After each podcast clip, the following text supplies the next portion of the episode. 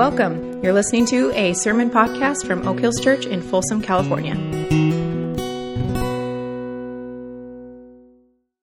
So we're continuing on in our series uh, we're calling Proverbial Wisdom, where we're looking through the, the life of, of King Solomon.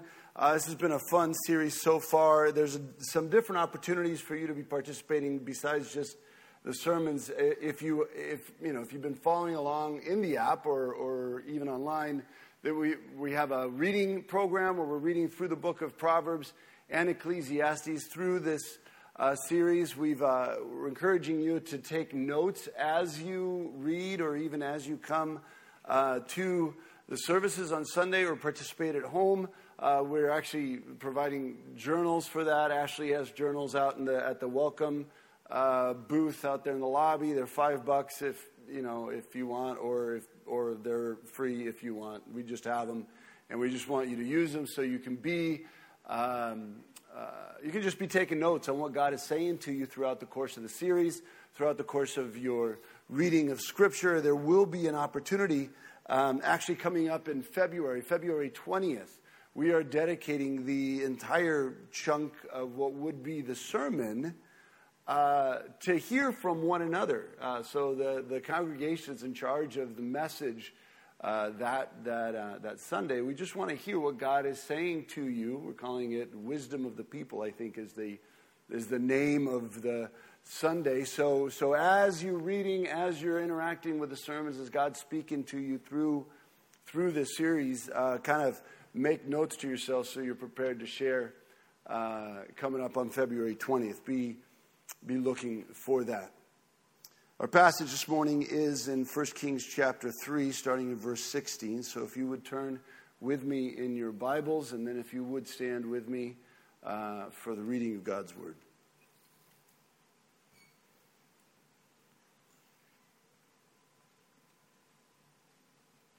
Now, two prostitutes came to the king and stood before him. One of them said, Pardon me, my lord, this woman and I live in the same house. And I had a baby while she was there with me. The third day after my child was born, this woman also had a baby. We were alone. There was no one in the house but the two of us. During the night, this woman's son died because she lay on him. So she got up in the middle of the night. She took my son from my side while I, your servant, was asleep. She put him by her breast and put her dead son by my breast. The next morning, I got up to nurse my son, and he was dead. But when I looked at him closely in the morning light, I saw that it wasn't the son that I had born. The other woman said, No, the living one is my son, the dead one is yours. But the first one insisted, No, the dead one is yours, and the living one is mine. And so they argued before the king. The king said, This one says, My son is alive, and your son is dead, while that one says, No, your son is dead, and mine is alive. Then the king said, Bring me a sword. So they brought a sword for the king, and he, and he then gave an order Cut the living child in two and give half to one and half to the other. The woman whose son was alive was deeply moved out of love for her son and said to the king, Please, my lord, give her the living baby. Don't kill him. But the other said, Neither I nor you shall have him. Cut him in two. Then the king gave this ruling Give the living baby to the first woman.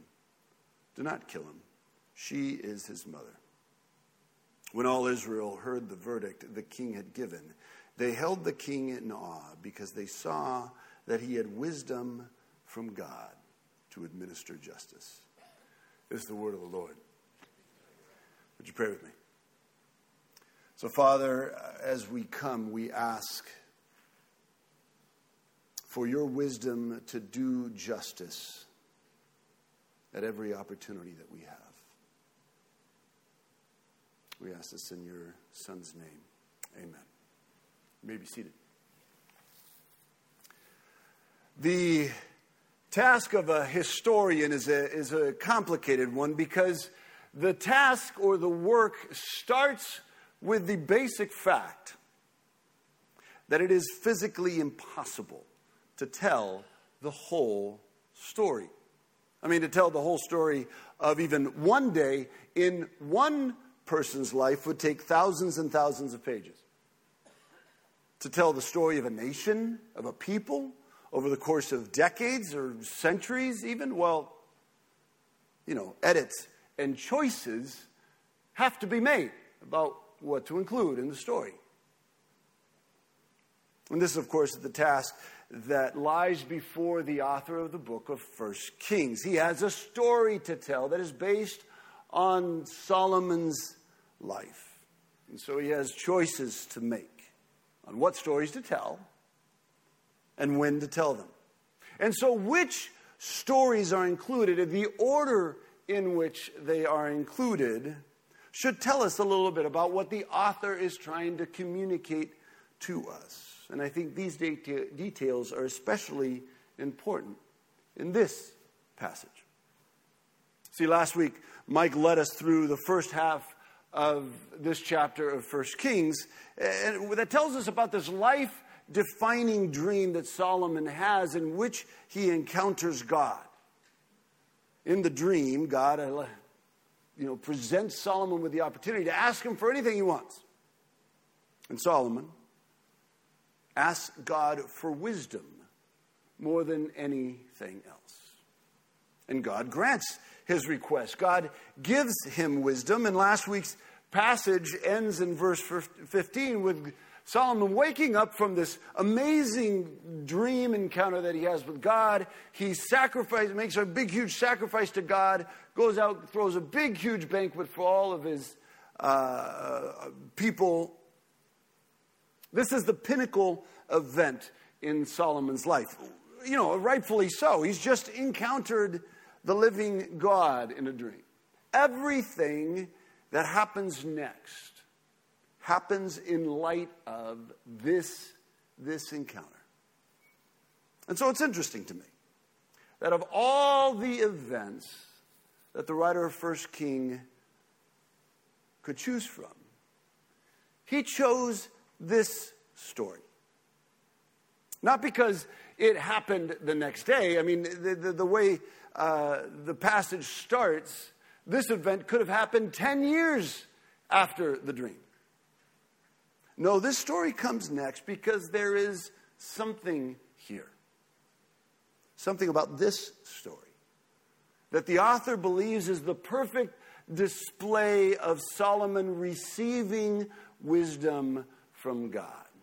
Of all the stories he could have told next, he chose a story about justice. Now, according to uh, dictionary.com, Justice is the maintenance or administration of what is just by the impartial adjustment of conflicting claims. The impartial adjustment of conflicting claims, which certainly is what faces Solomon in this case, right? I mean, two mothers each claiming that a newborn baby is hers definitely fits the category of a conflicting claim. And it is Solomon's job to see that justice is done here. Now, we get our English word justice from the Latin word jus, which refers to that which an individual is entitled by virtue of being a citizen. Essentially, that word jus referred to a person's rights, which points to this very basic assumption that we as human beings have always had concerning living in society. That we, that there are foundational, or we might even call them inalienable rights with which we have been endowed by our Creator, that belong to us, that we possess just by virtue of being human. That much seems to be agreed upon by all of us. Now, what those inalienable rights may be and what they actually look like in real life, ah, this, this we have a harder time agreeing on. And so it is a regular component of living in society that we come into conflict when it comes to the exercise and defense of our rights. It's a truth that every parent is all too familiar with. Go to any household with more than one child in it and put your ear to the window, or in some cases, even stand two houses away. And you will hear a steady stream of disputes over what is mine, mine. Or, you know, there's border disagreements over what territory each child may claim as their domain. Touching seems to be a big conflict in amongst children. What is fair? I mean, the amount of times that the phrase, that's not fair, is uttered, ringing through the air. The funny thing is that nobody has to train a kid that they should expect things to be fair, right? No one has to educate them as to their inalienable rights. No, every child begins life convinced that they have them. And obviously, these disputes don't end with childhood. Adults living in society are perpetually in conflict with one another. It is the most basic consequence of our fall into sin. We now are in conflict with one another. And so the practice and administration of justice has been a foundational concern in society. Social justice has been a concern from the beginning of time. I mean, sometimes you hear people talking as if the idea of social justice was some modern day, politically correct, first world concepts that millennials invented on social media. But it's not. Humanity has been thinking about the issue of social justice forever. The pursuit of social justice has prompted migrations and revolutions and changes of regime, leadership, you know, creation of new political systems. And the most surprising thing about all that is that still, after all these years, we stink at it. A fact of which we have been reminded this past week as our country, country celebrated the birth of Dr. Martin Luther King, who dedicated his life to pointing out to us as a nation that we had defaulted on the promise of justice insofar as the citizens of color were concerned. And of course, was prompt, promptly assassinated for daring to call us to a life of social justice in our country. And I must say, it isn't always for lack of trying. I mean, people have, in general, tried to do justice. Our efforts are recorded in laws and legislation that can be dated back thousands and thousands of years to the Code of Hammurabi and the Law of Moses. The problem is that laws, while being helpful as points of reference in society, they are actually powerless in and of themselves to establish or maintain or administer justice. As Dr. King points out in his letters from a Birmingham jail, the inability of law alone to secure justice is found in the fact that, first, well, some laws are in and of themselves unjust and go against what Dr. King referred to as moral law or God's law. And then, secondly, that even when laws are written that are in, cor- in accordance with God's law, they are often administered by unjust people who manage to twist a moral law and use it for injustice. Not that this is something that has just happened in our country's history. I mean, a quick read through the Old Testament will show you that this is something that God charges uh, the leaders of Israel with. Read through Matthew chapter 23, and Jesus accuses the Pharisees of doing the exact same thing. In the pursuit of justice in society, it is not enough to simply have legislation, because legislation must be itself just in accordance with God's desire for human society, and it has to be applied or administered justly. You see, justice is dynamic, it is situational. It requires presence and attention to the moment. The factors of every situation determine and affect the practice of justice.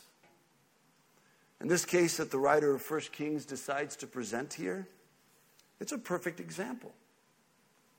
Solomon is king, I mean, he would have presided over dozens of cases a day.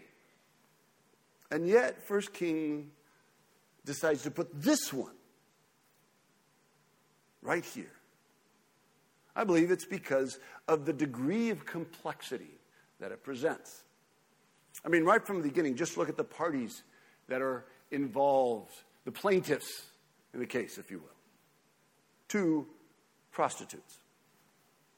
In Israel, in those days, just being a woman put you at the bottom of the social power structure and meant that you had very few, if any, rights to defend. Now, add to that that these two women were prostitutes. That would place them at the very bottom of the very bottom. These two women were as socially powerless as you could possibly be. They had nothing to offer Solomon. They had no way to leverage him to hear their case or to rule in their favor. And yet, here they were standing before what would, in those days, amount to Israel's Supreme Court. And of course, there are the complicated details of the case itself. There are no witnesses here.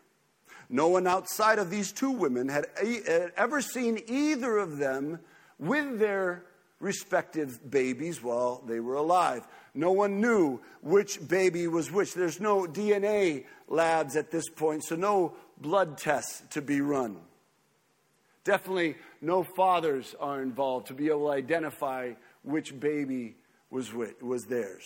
All Solomon has to go on here are two women, each claiming that the newborn baby was theirs. Now, the only part of this case that isn't complicated is what the right answer should be, right? I mean, what the just outcome would be, what God's law, what the moral law on the matter is. I mean, the right answer here is a slam dunk. Of course, the baby should go with his actual mother. But just knowing the right answer isn't enough. Justice is not just about the right answer. Justice is administering or applying the right answer in the right way at the right time. In other words, doing justice requires wisdom. And true wisdom, as Mike centered on last week, comes from God. For those of you who've been following along the, the, the reading plan, uh, this past week we read through Proverbs 8, and in it, Solomon writes, and, and, and here in this passage, Solomon is writing as if it is wisdom itself who is speaking. From Proverbs 8, verse 12, he writes, I, wisdom, dwell together with prudence. I possess knowledge and discretion. To fear the Lord is to hate evil. I hate pride and arrogance, evil behavior and perverse speech. Counsel and sound judgment are mine.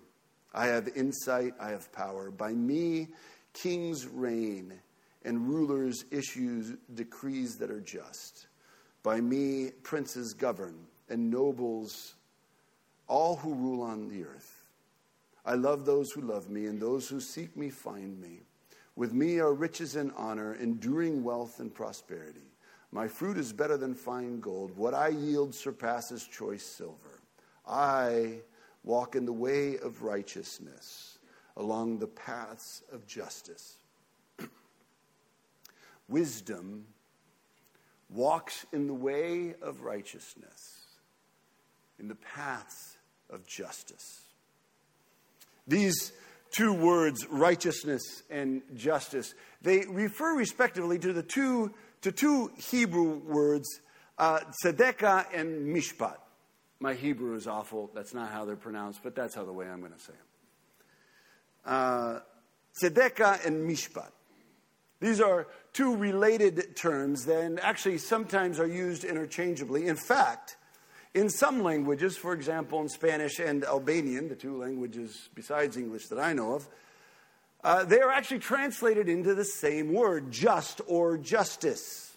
The fact that English uses righteousness instead of just, there's actually a whole conspiracy theory about that that we won't get into right now.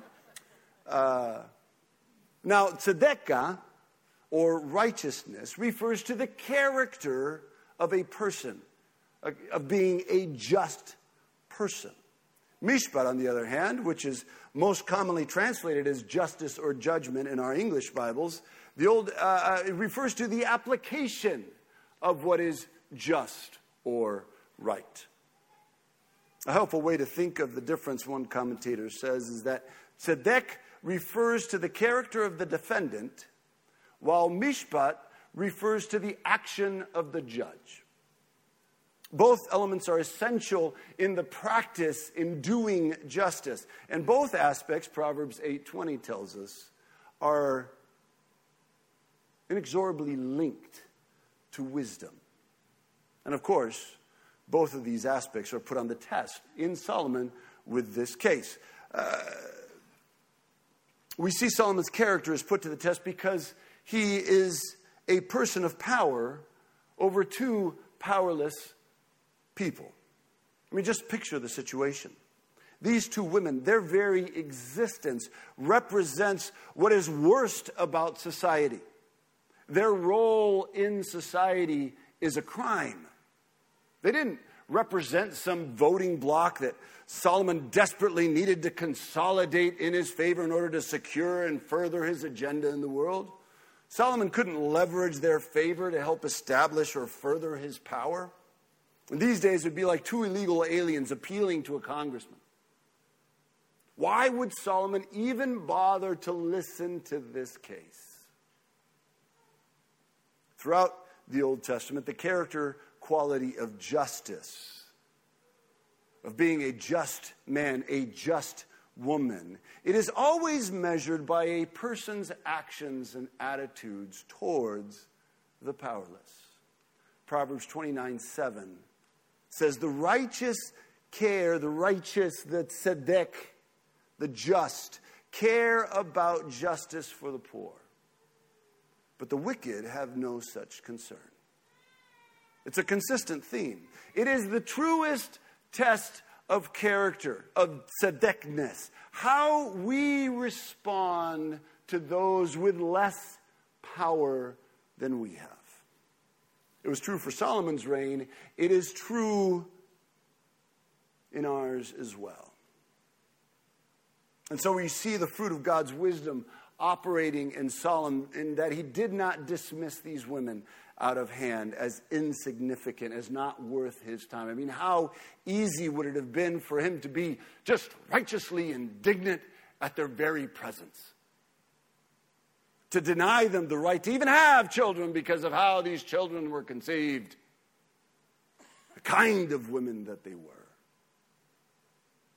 But the wisdom that is from God, James tells us, is considerate, which is what we see in Solomon here. Wisdom leads us to the righteous character that justice requires, but character alone does not secure justice for the mother in this story, or even in the situations that you and I face. Justice also requires righteous action.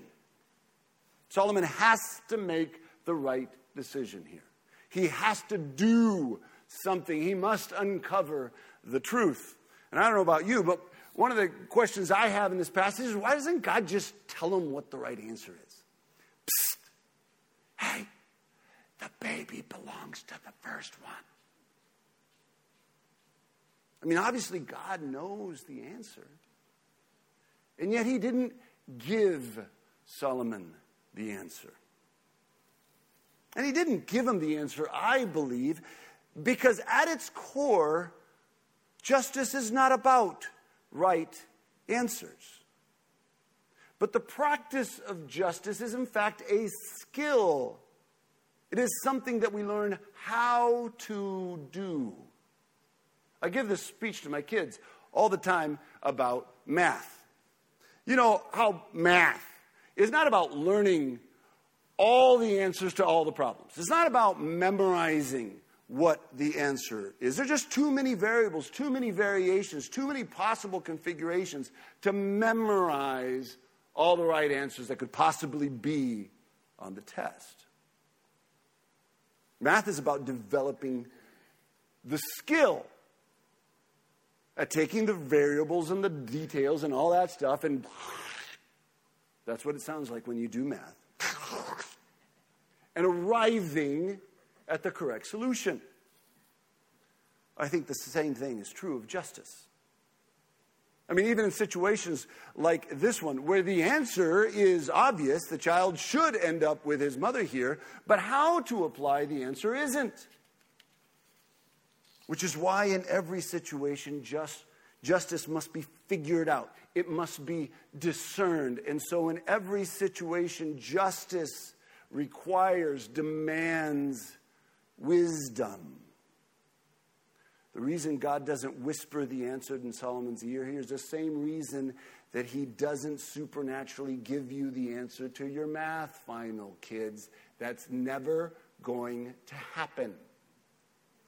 Because he wants us to learn how to do it by relying on his wisdom, which again, as James reminds us, is something God is very willing to give, not just to big, powerful people like Solomon, but to any who ask. And justice is an essential skill in the kingdom living because, believe it or not, we all face scenarios like this one all the time.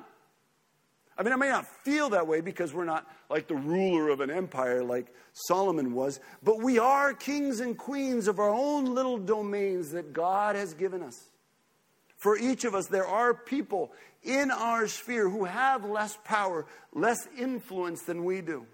And so each of us encounter an endless stream or an avalanche, to use the kind of the image that Mike painted for us last week, of situations where we must make impartial adjustments of conflicting claims. Whether it is a parent deciding you know, settling the dispute between two children, accusing each other of invading each other's personal space, a teacher deciding what grade to give a student for their work, an employer deciding which candidate to hire, a general contractor deciding which vendor's bid to accept, a citizen calling an elected official to account because of a position that he or she supports. On and on and on we could go listing out the everyday scenarios where we are called upon to administer justice. Even in situations where it would seem we have no direct jurisdiction. Racial tense encounter on the other side of the country. The mask mandate or lack thereof in another state or in another county. Even Russia's impending invasion of the Ukraine. The judgments that we make in our heart concerning these matters, they matter. They become part of the collective spirit of our community, of our nation.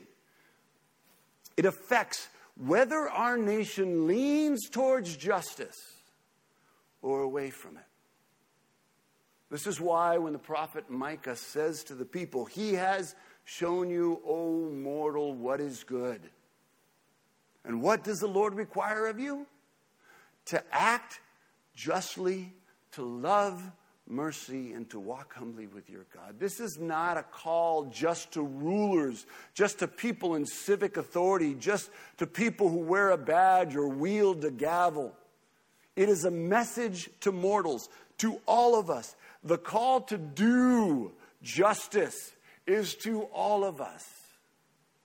And therefore, so is the desperate dependence on the wisdom of God.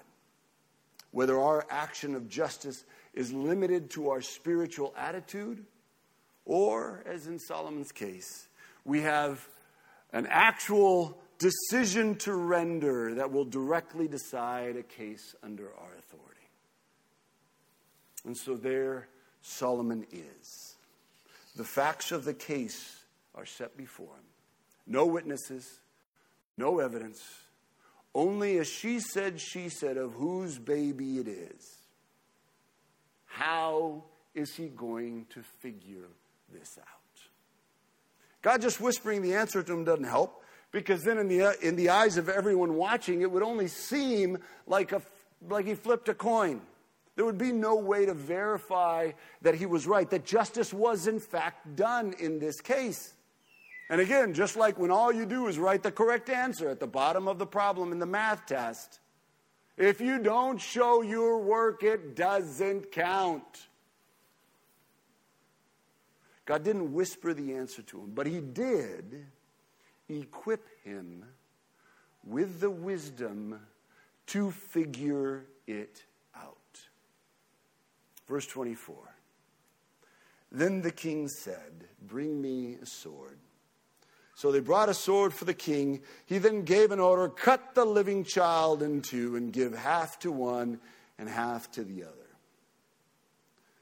The woman whose son was alive and deeply moved out of love for her son had said to the king, Please, my lord, just give her the baby. Don't kill him. But the other said, Yeah, neither I nor you shall have him. Cut him in two. Then the king gave his ruling Give the living baby to the first woman do not kill him. She is his mother. This is the original courtroom drama. You can almost hear the collective gasp from the gallery, like those movie scenes, you know, when the lawyer is able to, you know, get a confession out of a witness on the witness, like, you know, you can't handle the. You know, it's, it's one of those things.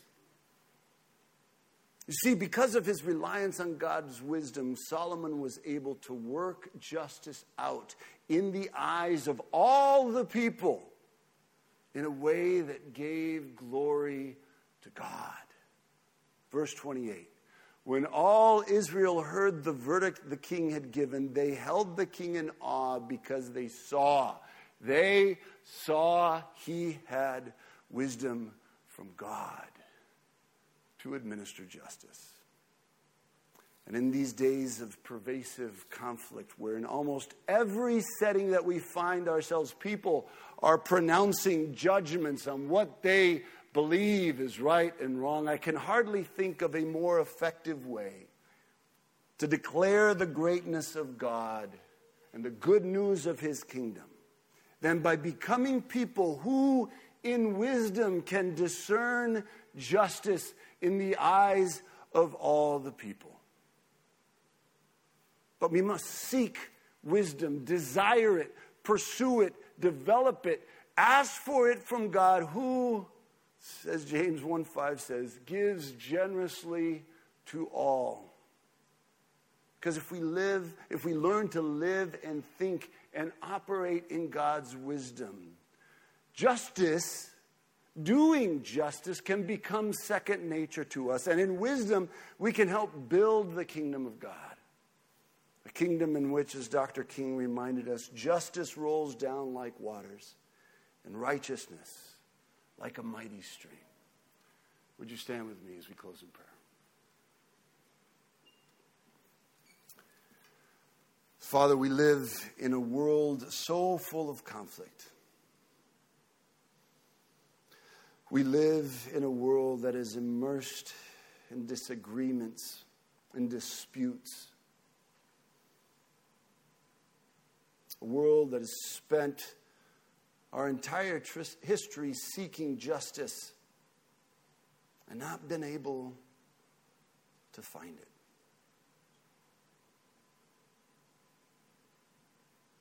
God, give us your wisdom that we might be your agents of justice in the little corners of the world that you have placed us.